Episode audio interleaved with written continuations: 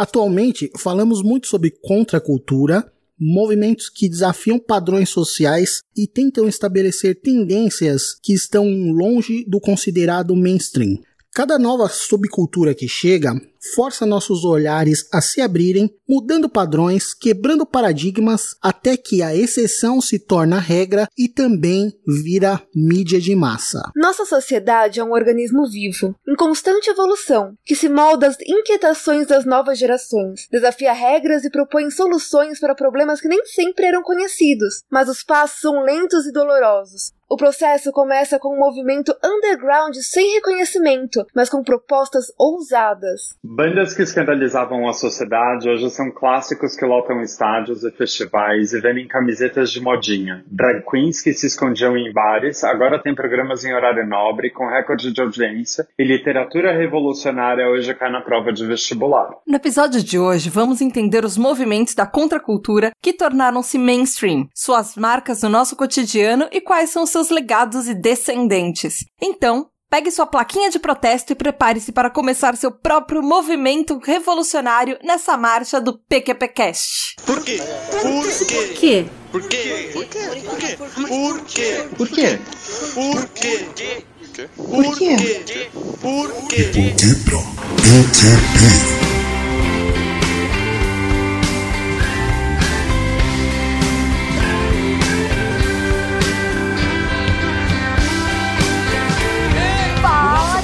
PQPqueceira! Começando mais um De Porquê pra PQP, o podcast que explica os plot twists da vida real. Eu sou a Tata Finoto. Eu sou a Natália Matos. Eu sou o Marcelo Pai. E eu sou o Júlio Júnior.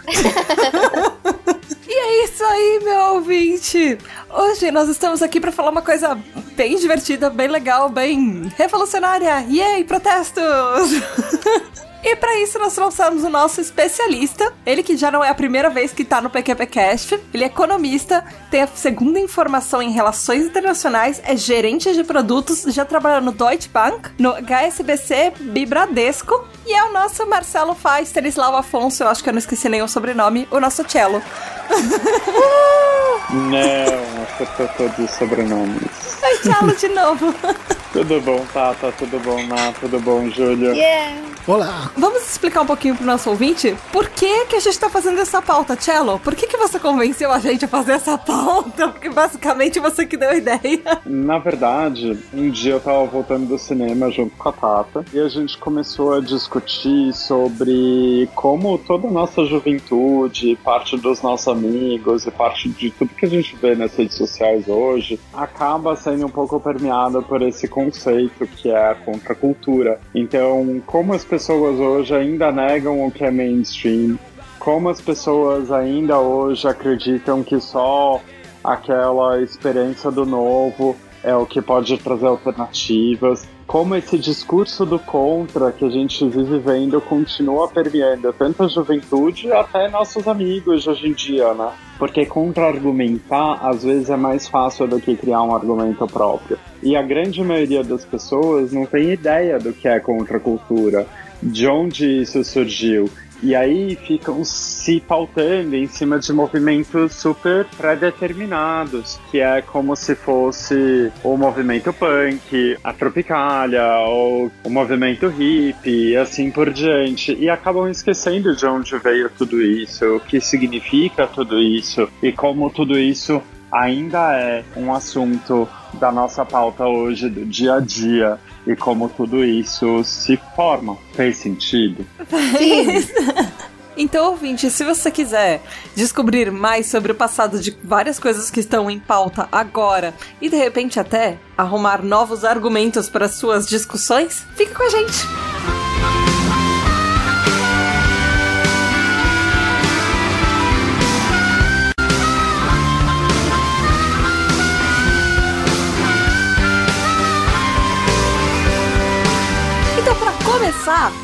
Conta um pouquinho sobre o cenário da época. O que estava acontecendo no mundo nos anos 50, mais ou menos nessa época? Da onde que surgiu tudo isso? Da onde que foi o berço, na verdade, da contracultura, do que a gente conhece hoje como contracultura? Eu acho que nos anos 50 ainda tava começando essa ideia, porque assim, na verdade, é é um pouquinho do que o Tchelo falou, tipo, a cultura ela vem muito da sociedade se formando, mas também hoje em dia o que a gente conhece como cultura vem da TV, do rádio, político fazendo entrevista com o David Letterman, tipo, e nos anos 50 isso ainda tava sendo meio que criado, né? Então sempre teve as pessoas que não estavam felizes com a sociedade predominante, com a política predominante na época, a caça às bruxas, mas Quando a gente começa a falar mesmo de contracultura é nos anos 50 pro 60. Baby boomers. É. Que são os hippies. Que são os caras maconhentos. que, Natália! que Sem pré-julgamentos. Não, tipo, uma das características dos é, baby bloomers e dos hippies são, era a, a liberdade de- usar, Sim, sim, usar sim, droga. drogas, Então, sim. E dos beatniks também. Maconha, LSD, um dos maiores nomes da contracultura da época, eu não vou lembrar do nome do, do médico, que ele, ele falava que é, era pra usar droga, inclusive pra cura, que hoje em dia se fala muito, inclusive, por exemplo, Israel é líder é, mundial em usar maconha como cura pra diminuir sintomas de várias doenças. Então, tipo, não era é, exatamente, tipo, muito longe da verdade, mas o cara era preso constantemente. A vida toda dele, ele viveu basicamente na cadeia por promover isso. É, a parênteses cultural, esses estudos da década de 60 e 70 estão voltando. Inclusive, tem uma discussão super relevante sobre a utilização de mini dosagens de LSD e outros alucinógenos para controle de depressão e ansiedade. Assim, você toma uma microdosagem e você não fica mais ansioso. É, você não fala que é droga só recreativa e acabou. Tipo, Recreativo e acabou. Tipo, é, você realmente estudar o porquê que aquilo causa alucinação, causa não sei o quê, tipo, realmente usar isso pra ciência. Mas enfim, naquela época era algo completamente absurdo, completamente Aham. contra a realidade das pessoas que estavam vivendo aquele sonho americano dos anos 60. E, é claro, com isso a gente tinha guerra do. Do Vietnã. A gente tinha a guerra civil. Tipo, eu vou falar guerra civil, parece filme da Marvel. é tipo, é o Civil Rights Movement, que é, é, tipo, é o movimento Dos direitos da- civis, né? dos direitos. É, tipo, pra parar a segregação. Tipo, esse negócio de Black Lives Matter começa, tipo, desde daí. Então hoje tem um monte de, tipo, essas pessoas rebeldes que queriam, tipo, ser livres e não queriam ser separadas e não queriam ser sufocadas pela sociedade. Por, por isso que eu falo, tipo, os hippies maconheiros, eles Aham. eram mesmo. E era com propósito, né? Era um- uma resposta porque eles estavam vivendo na época. Vou fazer um pouco o papel do professor não tão chato assim de história. o que a gente acaba vivenciando durante esse período, que vai principalmente desde o final da década de 40, começo da década de 50, até o início dos anos 90, é uma formação de um mundo completamente bipolar, que vendia dois modelos de sociedade completamente diferentes e a venda de um modelo de sociedade, e aí os publicitários de plantão podem reforçar isso até melhor do que eu, ele começa a criar uniformização de sonhos. É exatamente o que eu ia falar agora. Quando a gente entra nesse padrão de uniformização de sonhos, é onde a gente começa a ter a construção do que a gente chama de propaganda de sociedade capitalista e propaganda de sociedade socialista. Esses dois movimentos fortes que existiam nessa época, eles começam a imputar dentro da sociedade uma série de normas e regras culturais que vêm dos grandes meios de comunicação que surgem nessa época, que foi o que a Natália acabou de falar, que é o que a gente vai chamar de mainstream, seja ele o rádio, seja ele a televisão, aonde ele começa a imputar como você deve se comportar, o que você deve fazer, o que é a família ideal, o que é o relacionamento ideal com a sua namorada, o que é o relacionamento ideal com o seu pai, com a sua mãe, e uma A série família de coisas Doriana, né? É. a família Doriana. O conceito da família Doriana surge aí, o conceito da casa própria surge aí, o conceito do carro próprio surge aí, o conceito do carro do ano, o conceito da roupa da moda. Todas essas questões que são vendidas de uma forma massificadas, elas surgem muito nesse período. Porque até então, se você parar para pensar, sem o advento da TV, sem o advento do rádio, o rádio que se difundiu longamente no final da década de 30, no começo da década de 40, e que ele vira um meio de entretenimento na década de 50, como você se informava? Ah, o que está publicado no jornal, só que a publicação no jornal ainda é muito autoral. Revista. A revista, o que você vê na rua e assim por diante. Essa migração do mundo escrito para o mundo audível e para o mundo visual, de uma forma geral, começa a abarcar e atingir uma série de pessoas que eram marginalizadas nessas primeiras publicações porque elas simplesmente não eram público-alvo. Que eram quem? Eram os negros, eram as mulheres que não tinham acesso à alfabetização, eram uma série de minorias naquela época que, quando elas começam a se ver projetadas em todos aqueles elementos de cultura e começam a não se identificar com aquilo, a não se ver retratadas naquilo, cria uma insatisfação muito grande. Por isso que todo movimento de contracultura é um movimento de contra-argumentação. Ele é um movimento sempre que ele contesta o que ele está vendo dentro do mainstream e ele olha para aquilo e fala assim: eu não me encaixo aí, eu não faço parte disso. E aí a contracultura, no conceito mais sociológico, no conceito mais amplo da história, ele vai abarcar a luta pelos direitos sociais, tanto pelo Malcolm X como pelo Martin Luther King nos Estados Unidos, é o que vai pautar a queima dos sutiãs, é o que vai pautar um movimento pacifista que vai contra as propagandas da guerra e da guerra televisionada, que foi a guerra do Vietnã, é o movimento Stonewall.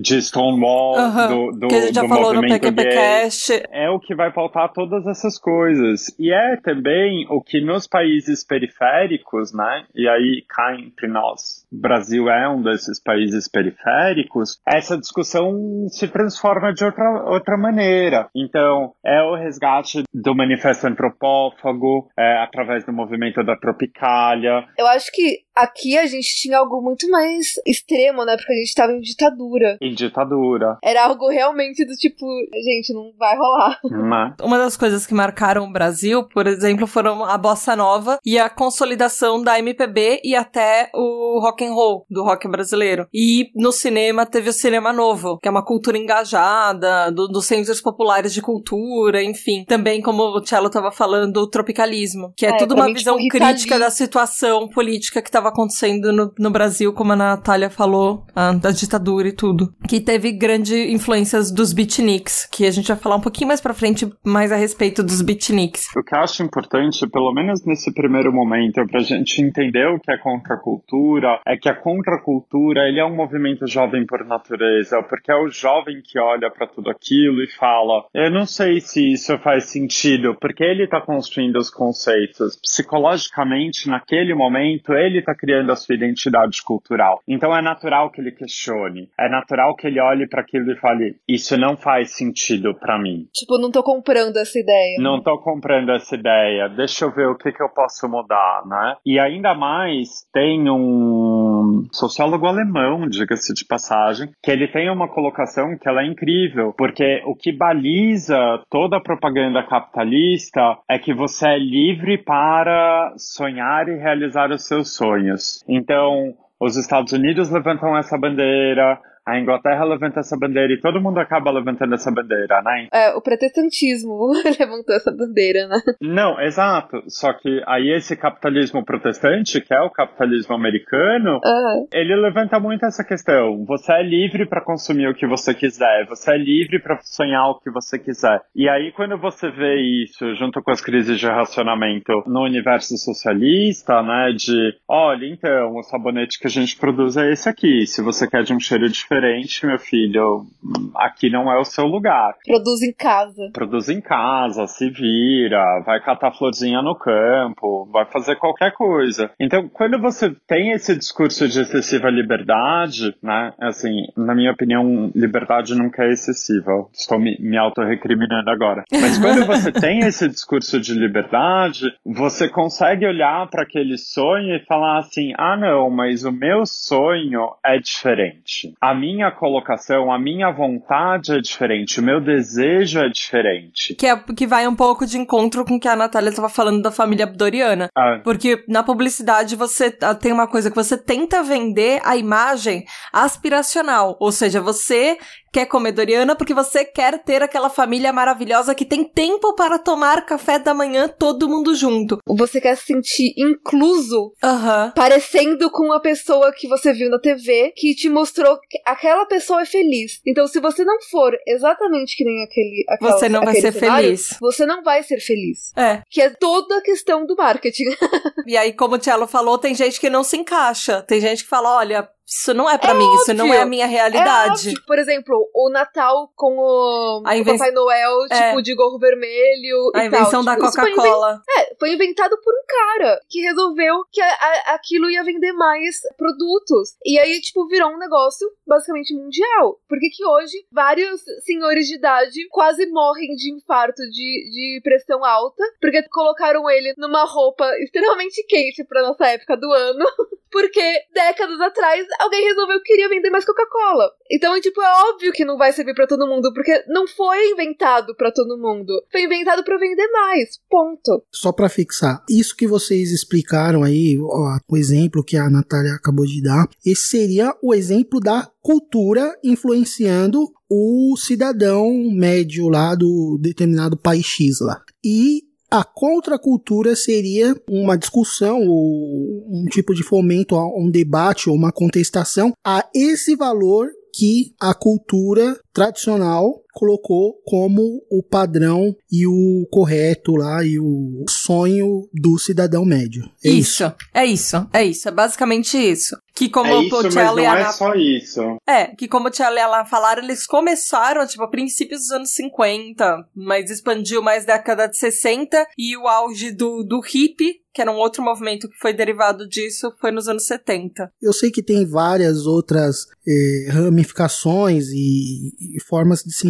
englobar eh, essa contracultura. Eu só quis dar esse exemplo para tentar fechar essa questão no âmbito econômico, que é o lance que a gente está usando a maioria dos exemplos aí até então. Mercado, né? Consumo e tal. Toda essa questão que a gente fala da contracultura relacionada a consumo, a crítica à sociedade capitalista, ou a luta por civil rights, não sei o que, é um movimento muito característico dos Estados Unidos, é um movimento muito característico desse universo capitalista que a gente, que a gente vive, mas a gente não pode esquecer que existiam também movimentos de contracultura do outro lado do muro, né? Então você tinha movimentos de contracultura dentro da União Soviética, etc, etc, etc, que defendiam coisas que hoje em dia a gente critica, que eu critico muito, que é a ausência de meritocracia, por que, que todo mundo ganha a mesma coisa se eu trabalho mais que o outro, e assim por diante, que é o que muita gente hoje em dia usa esses elementos de contracultura socialista como propaganda de um, de um liberalismo, de um falso liberalismo, ou tentando vender a igualdade como equidade, assim por diante, né? O principal ponto, Júlio, para complementar tudo que você está falando, é que não basta você olhar para o mundo, questionar o mundo e chegar a uma conclusão diferente do que tem aquilo e falar assim, eu não me encaixo nesse modelo Para ser contracultura. para ser contra a cultura, porque esse modelo de simplesmente questionar tudo isso que está acontecendo Chama filosofia. É, é que dentro da terminologia cultural é o que a gente chamaria de acultura, ou seja, eu nego a cultura e eu assumo um comportamento individual, ou seja, eu me tiro de um grupo social. A partir do momento em que isso engaja mais pessoas e que isso coloca um universo conjunto trabalhando por aquilo, né? Ou seja, a partir do momento em que você cria um subgrupo, uma subcultura e você consegue criar um movimento coletivo, é que a gente consegue determinar isso como um movimento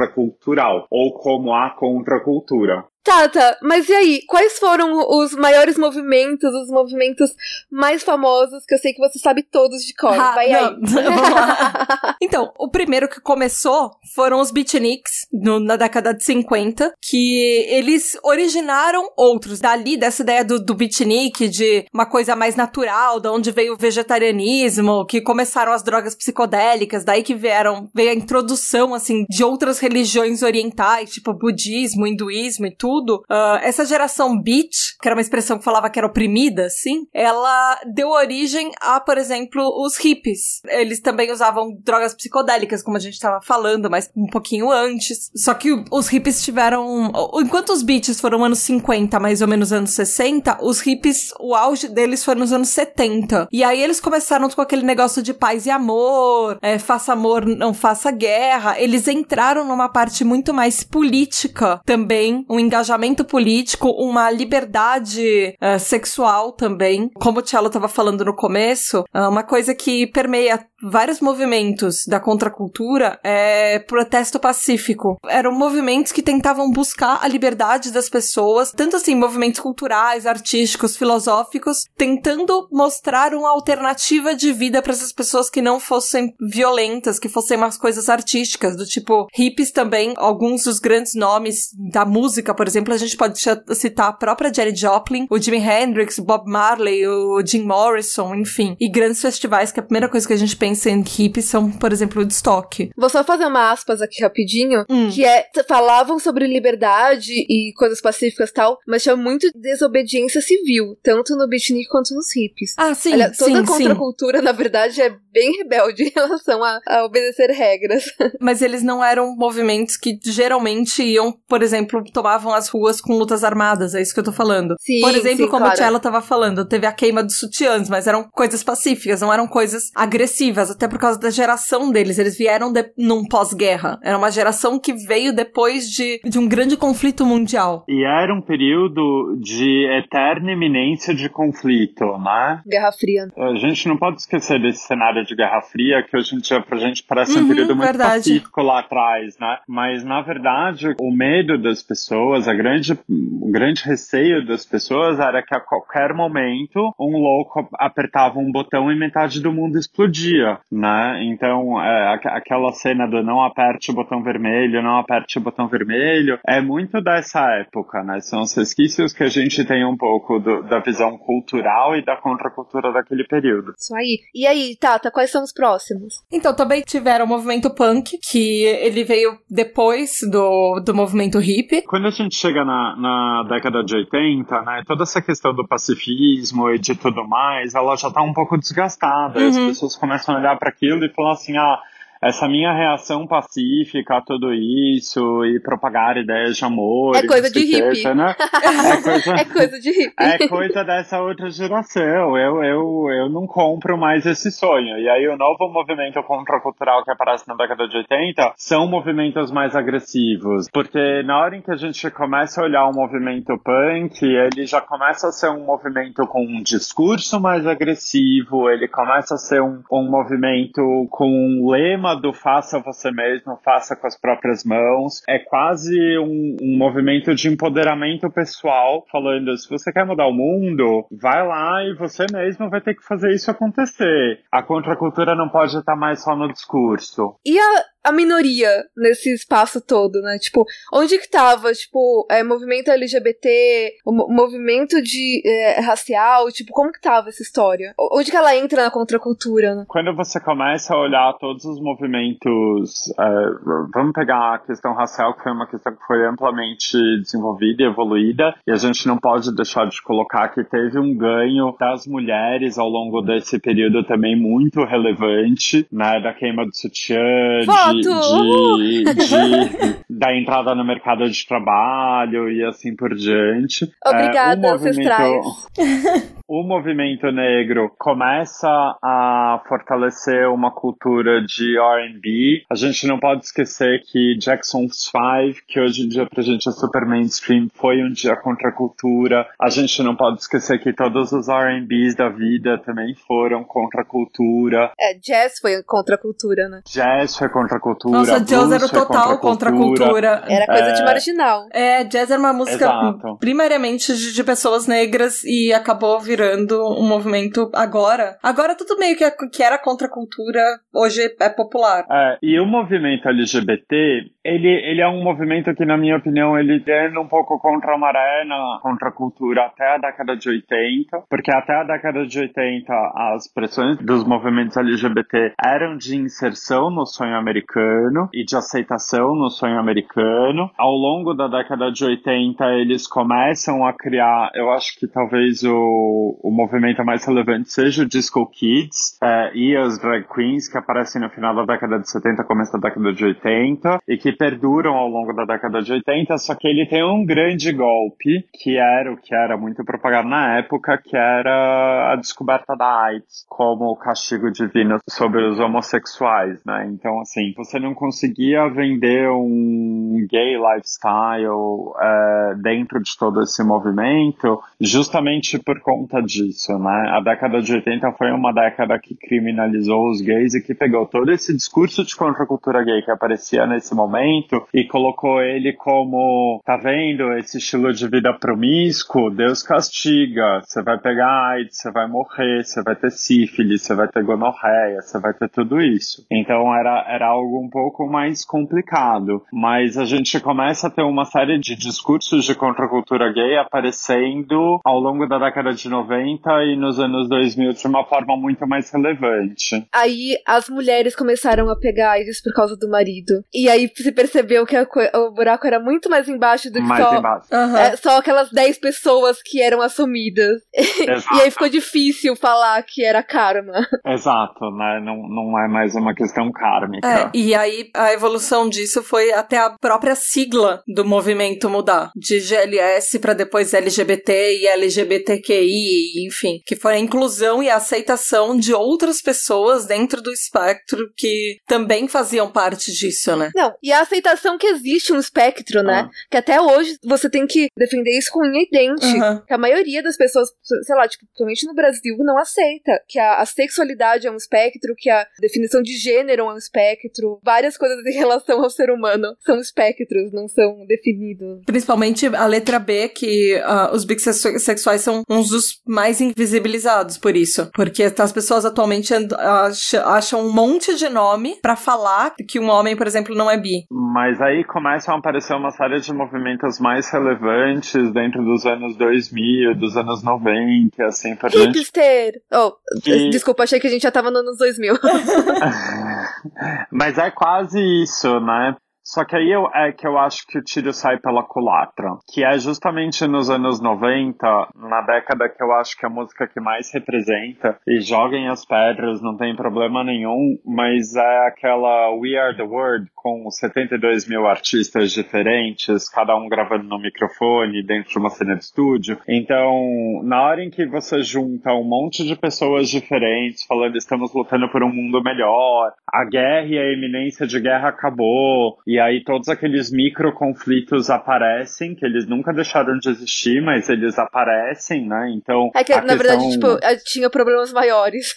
Existiam problemas maiores que mascaravam tudo isso. Então, quando todos aqueles micro problemas aparecem, que as pessoas começam a falar assim, ai ah, não, você pode ser quem você quiser, não sei o que, tá, né? que foi muito o espírito da década de 90, aí é o que permite, por exemplo, um Vaticano da vida nomear um cara como bem 16, que ele fala: não, as pessoas precisam de regras, as pessoas precisam de modelos. E aí é o ponto onde, onde eu acho que o jogo vira. Porque a contracultura do mainstream dessa época passa a ser voltar, criar um conceito de mainstream para as pessoas seguirem. Então é o que é o que cria personagens que a gente vive até hoje, que a gente olha, que é o Feliciano, que é o Bolsonaro, que é o, o João Dória, Trump. é o Trump, são todas essas questões que, como todo o nosso background de contracultura é um movimento anticapitalista em algum determinado momento, porque ele está questionando aquela propaganda de pano de fundo, essa propaganda capitalista que a gente vê, então vem um movimento falando, ai não, ó, esquerdistas, vocês, vocês podem o mundo. Você sabe que isso é uma coisa que contra a cultura não é só o lado white hat contra o black hat, tipo, o lado bonzinho contra o lado malvado. O contra a cultura pode ser pessoas imbecis, que nem você definiu. É alguém que não concorda com o que a maioria das pessoas está falando e acaba envolvendo mais pessoas criando as suas próprias regras. É isso que um Bolsonaro da vida faz, que um Trump da vida faz, tipo, nesse sentido de, tipo, de não atacar nazista, porque nazista é, é, tem o direito de se expressar, tipo coisas assim. Hoje em dia a gente fica completamente revoltado. Isso não é certo. Mas será que isso também não pode ser considerado anticultura? Porque a nossa cultura é dizer que, tipo, não, nazismo mal.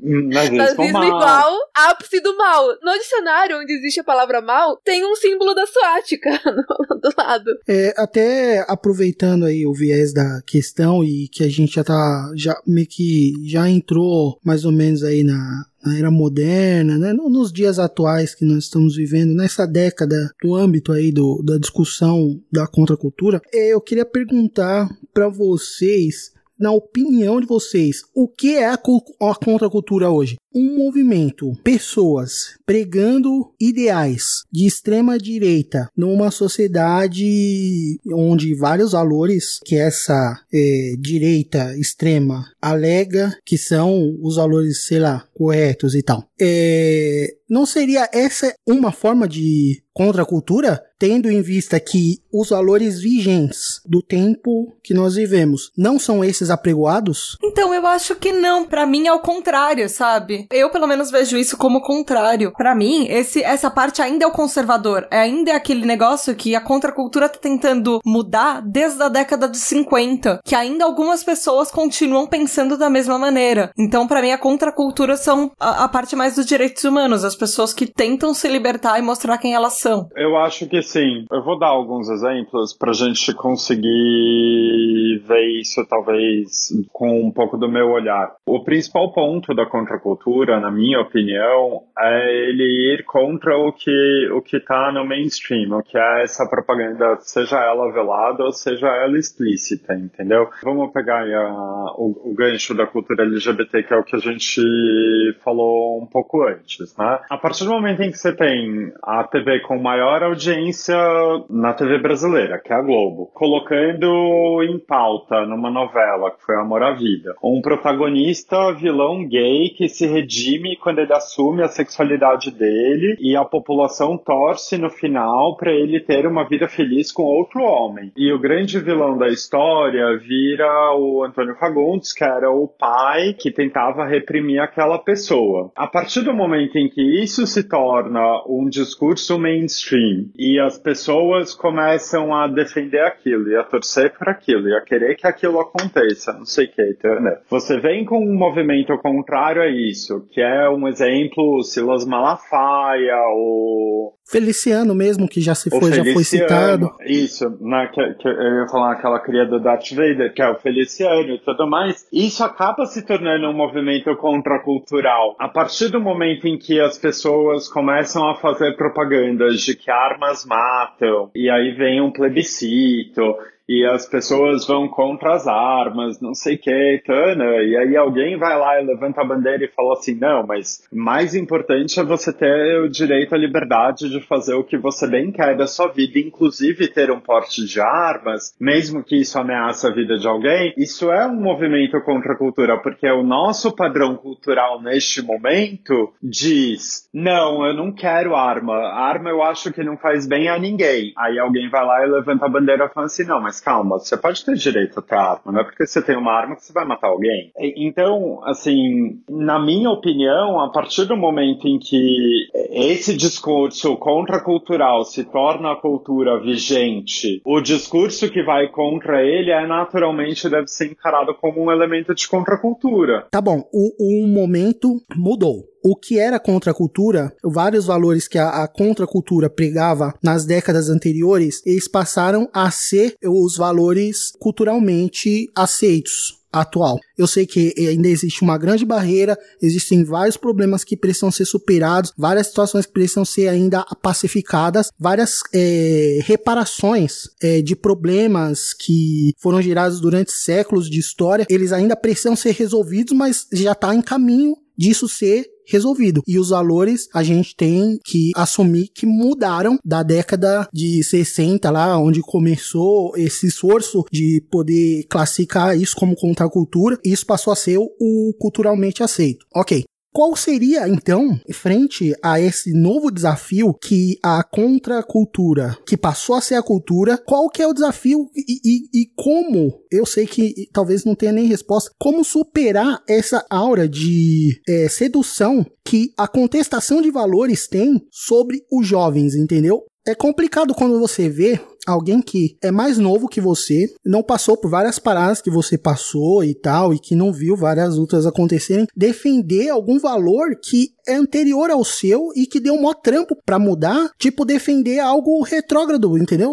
Que era o padrão da sociedade há, sei lá, 60 anos atrás, 70. É muito complicado isso. É nesse ponto que eu volto um pouco para essa questão da contracultura ser tão sedutora aos jovens, porque você olha para aquilo e até mesmo sem todas essas referências, faz um questionamento e, e se pergunta se aquilo faz sentido para você, se aquilo não faz sentido para você, e você busca respostas e você busca alternativas. E quando você busca essas alternativas, é natural que você acabe resgatando aquele ponto do repertório do lado obscuro da história que as pessoas não te falavam muito, ou que de repente alguém que você admira chegou a comentar, mas você não vê na mídia, porque você está procurando outros elementos para criar a sua persona. E aí é nesse ponto que a gente chega numa grande provocação, que a primeira vez que eu li eu falei assim, né, gente, calma, isso é bobagem. Foi um livro fininho até, do Hobsbawm, falando sobre globalização, onde na verdade é uma série de artigos dele publicados sobre globalização, aonde ele começa a levantar um pouco essa questão de que a globalização te dá acesso a muitas informações. A internet te dá acesso a muitas informações. Ele não mencionava a internet, mas eu tô colocando. E aí você começa a querer buscar uma série de elementos para se identificar com aquilo. E é muito engraçado isso, porque esse individualismo de você buscar uma outra informação é o que a gente volta naquele ponto lá do começo. Você começa a criar um monte de aspectos aculturais. Você se distancia de uma identidade de grupo. E ainda mais quando a gente fala no Brasil, onde a identidade cultural no Brasil é construída pela exclusão de outras identidades, eu não me identifico com nada, portanto eu sou brasileiro. A gente começa a fortalecer esse discurso e a gente vive isso dentro do Brasil de uma forma muito, muito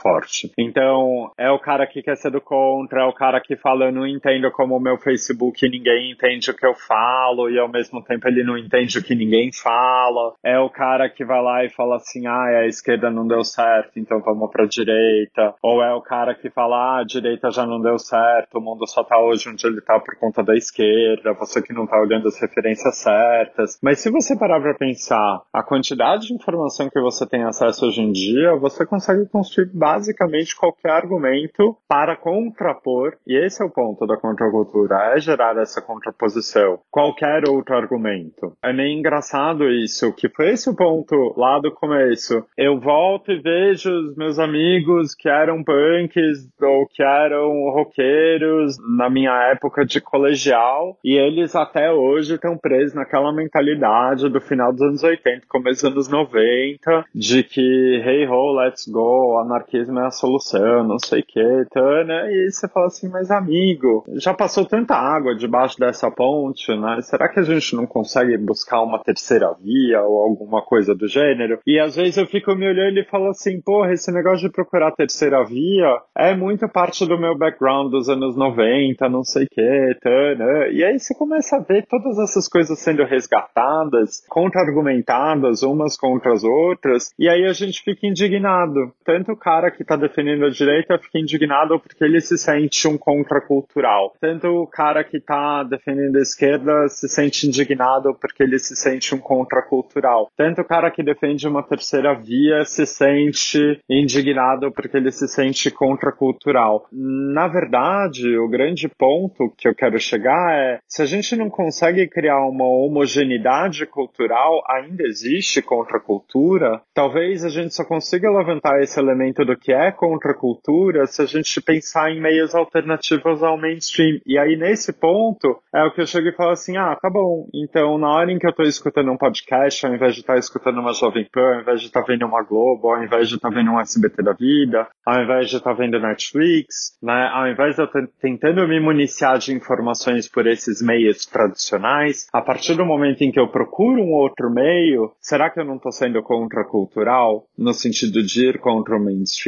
E é nesse ponto que eu acho que um podcast é contracultura por essência, porque ele está naturalmente fora do mainstream. Então, nisso eu ia falar isso, que eu não concordo. Uh, Eu, pelo menos, não consigo achar que uh, os conservadores são contra a cultura, uh, no passo que ainda tem números alarmantes de pessoas que são, por exemplo, mortas por elas serem de determinados grupos. E com o número crescente, absurdo de ah, medidas conservadoras que não só o Brasil, mas outros países estão tomando. Mas nesse ponto eu entendo você completamente, ainda mais quando você fala que podcast é, é contra a cultura e meio que não é só direita, não é só de esquerda. Todo mundo se sente na contracultura, mas na verdade eu acho que eu concordo com você. Podcast é, é meio que o, o que é a contracultura agora, assim, podcast, fanzine, pessoas que tentam vender a própria arte, bandas independentes, enfim, talvez. Então, Tata, olhando aí o seu ponto, é, eu acho que até o lance talvez seja a briga que virou querer ter esse título de contracultura, porque esse título de contracultura ele pega e atrai o jovem. Você tá não, entendendo? não é querer ter um título. Na, no meu, no- assim, na, na minha visão, não é querer ter um título. Porque eu não, Não, eu- acho, eu inclusive, acho, que, por exemplo, pessoas conservadoras, elas querem ser contra a cultura. Eu acho que elas querem. Putz, eu tô ouvindo um monte eu de que podcast a que é, massa. Eu acho que elas querem Rapaz, fazer paradas pra, aqui com orgulho hétero pra são, mostrar velho. que elas são a verdade, entendeu?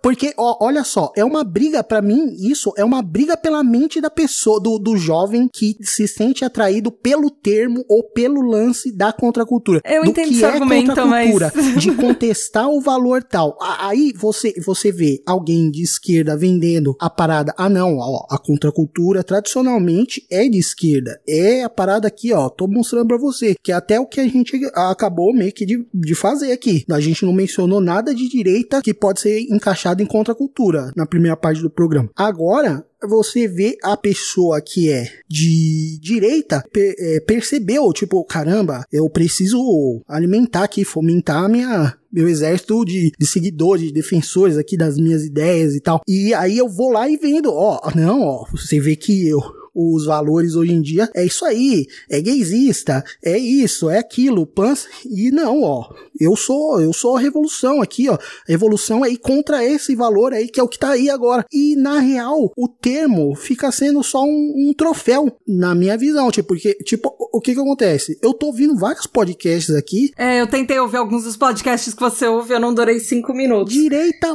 direita total, velho. E é os valores, mano. O cara pra defender o lance do Estado laico, PANS e tal. O cara citou Jesus Cristo, brother. Como, mano? Ok. Eu entendi seu ponto. É o mesmo ponto do cello. Nessa parte, eu concordo com vocês. Todo mundo acha que tá meio de fora e todo mundo quer ser contra a cultura, porque eu acho que tá tão difícil agora o mainstream ser qualquer coisa. Ele tá indo pra todos os lados ao mesmo tempo, mas mesmo assim ninguém talvez se sinta tão abraçado por ele, tão representado por ele, que todo mundo é meio que contra a cultura. Isso eu- nisso eu concordo com vocês. Esse é um negócio muito bizarro, porque contracultura ele é um conceito tão forte ou tão presente quanto um, um conceito que é a cultura. Você falar dos movimentos contraculturais do século XX, você vai falar de tropicalismo, você vai falar de MPB, você vai falar de movimento punk, você vai falar de beatniks, você vai falar de Beatles, você vai falar de rock and roll, você vai falar de Jackson's Five, você vai falar de queima de sutiãs, você vai falar de uma série de coisas, vai colocar tudo dentro desse balaio que a gente chama de contracultura, porque todos eles em algum determinado momento no começo, eles foram elementos de questionamento de uma sociedade vigente atual. É, aí, acho que até embasando um pouco mais esse lado teórico, né, a gente vai chegar naquele ponto é, da análise marxista histórica, onde a gente tem uma tese, que é a cultura, a gente tem uma antítese, que é a contracultura, onde a gente chega numa nova síntese, que vai ser a nova formação da cultura, que depois vai seguir para uma contracultura, e cultura, e contracultura, e cultura, e assim por diante. Então, quando a gente fala de contracultura nesse termo amplo, a gente começa a falar assim: opa, então esse negócio não surgiu no século XX. Então, esse negócio existe desde que o mundo é mundo, porque desde que o mundo é mundo, em algum determinado momento, alguém vai olhar para trás e vai falar: opa, esse momento atual que eu tô vivendo Não faz cristianismo mais um dia foi contra a cultura, É. inclusive. É, faz um tempinho, faz um, É. uns dias aí. Que é aquela história do pêndulo de Foucault. A geração que você tá, ela automaticamente nega a geração anterior e ela resgata a geração anterior a essa. Então é, é isso. Então a gente meio que vive naquele negócio de eh, religião lógica, religião lógica. Ou, por exemplo, conservadorismo, uma sociedade um pouco mais aberta, mais flexível. Conservadorismo, uma sociedade mais flexível. E aí a gente constantemente, desde que o mundo é mundo, a gente faz esse movimento. Sempre negando o anterior e resgatando o, o antes dele. o antes dele. E, e, na verdade a gente nunca resgata ele por inteiro, né? A gente resgata algumas partes, a gente incorpora outras partes, assim por diante. Acho que o termo que eu mais odeio e que eu mais tenho escutado ultimamente é justamente essa: ah, estamos vivendo a ditadura do politicamente correto. Nossa, eu odeio quando falam isso. Mas, gente, calma, pera lá, qual é a alternativa que a gente tem para a ditadura do politicamente correto? É a repreensão das liberdades individuais? Não, não, não. Essa, essa questão de antítese, né? É, eu quero ter a liberdade de ser politicamente incorreto. Só que você tira a liberdade da outra pessoa de se sentir como um ser humano.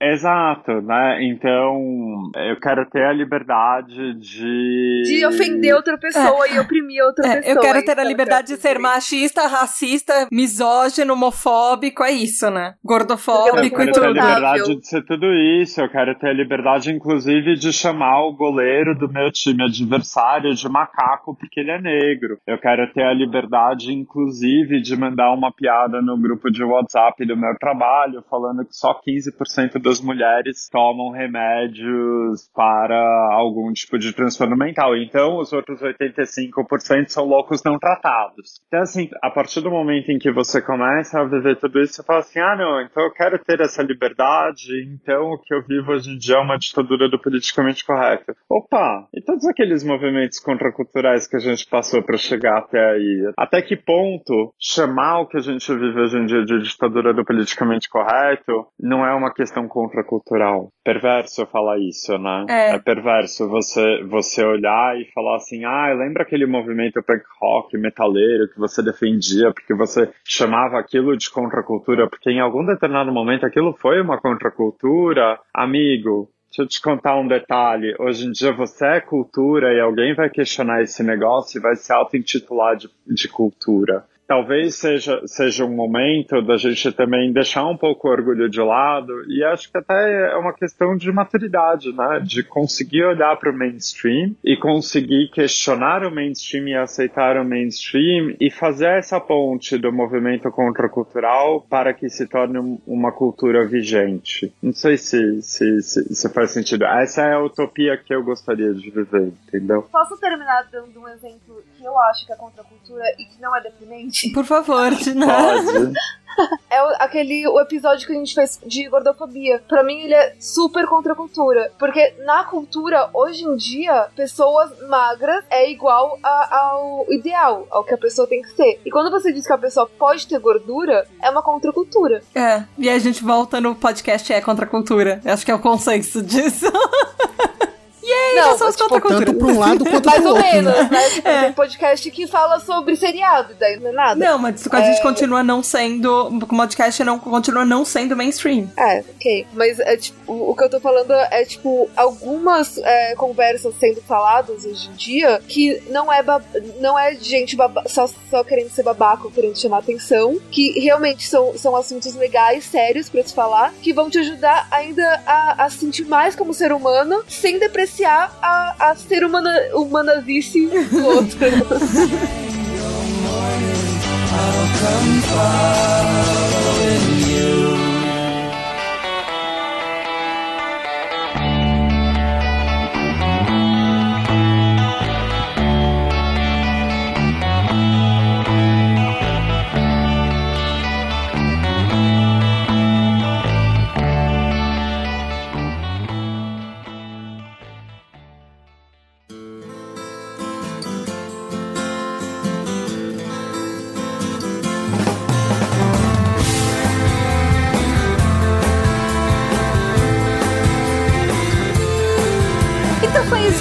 ouvinte, se você também vai descobrir várias formas de contracultura, ver o que se encaixa pra você, fazer seu próprio podcast sobre isso, de repente estudar a história pra criar novos argumentos, deixa a gente saber. Como é que faz, Julião? Bom, você depois de fazer tudo isso, envia um e-mail pra pqp.pqpcast.com, mas não vê direito o que, que você vai mandar, hein? Não vem mandar valores do começo lá, dos- do, do século lá passado lá, como se fosse novidade que não é.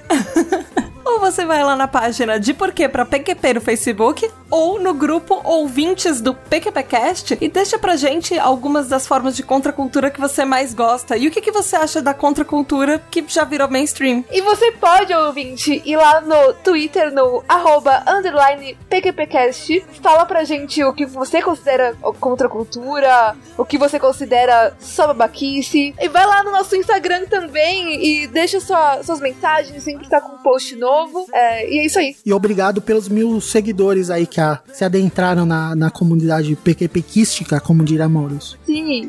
É, eu ia falar só que eu acho que se você tá no Instagram ou no Twitter, não é mais contracultura, mas tudo bem. Droga. Droga. Twitter sempre vai ser contracultura. Yeah! E aí é pros dois lados também. E Cello, você sabia que se você for lá no site do pqpcast.com e der like em cada post, os valores da contracultura de inclusão de outras pessoas e uma sociedade mais humanizada aparecem na sua tela em forma de coraçõezinhos de aceitação? Eu vou dar muitos likes agora. Então vai lá você também, meu ouvinte, descubra formas de contracultura que já fizeram muito bem pra nossa sociedade se- ser o que ela se tornou hoje. Cello, obrigada de novo por você estar aqui.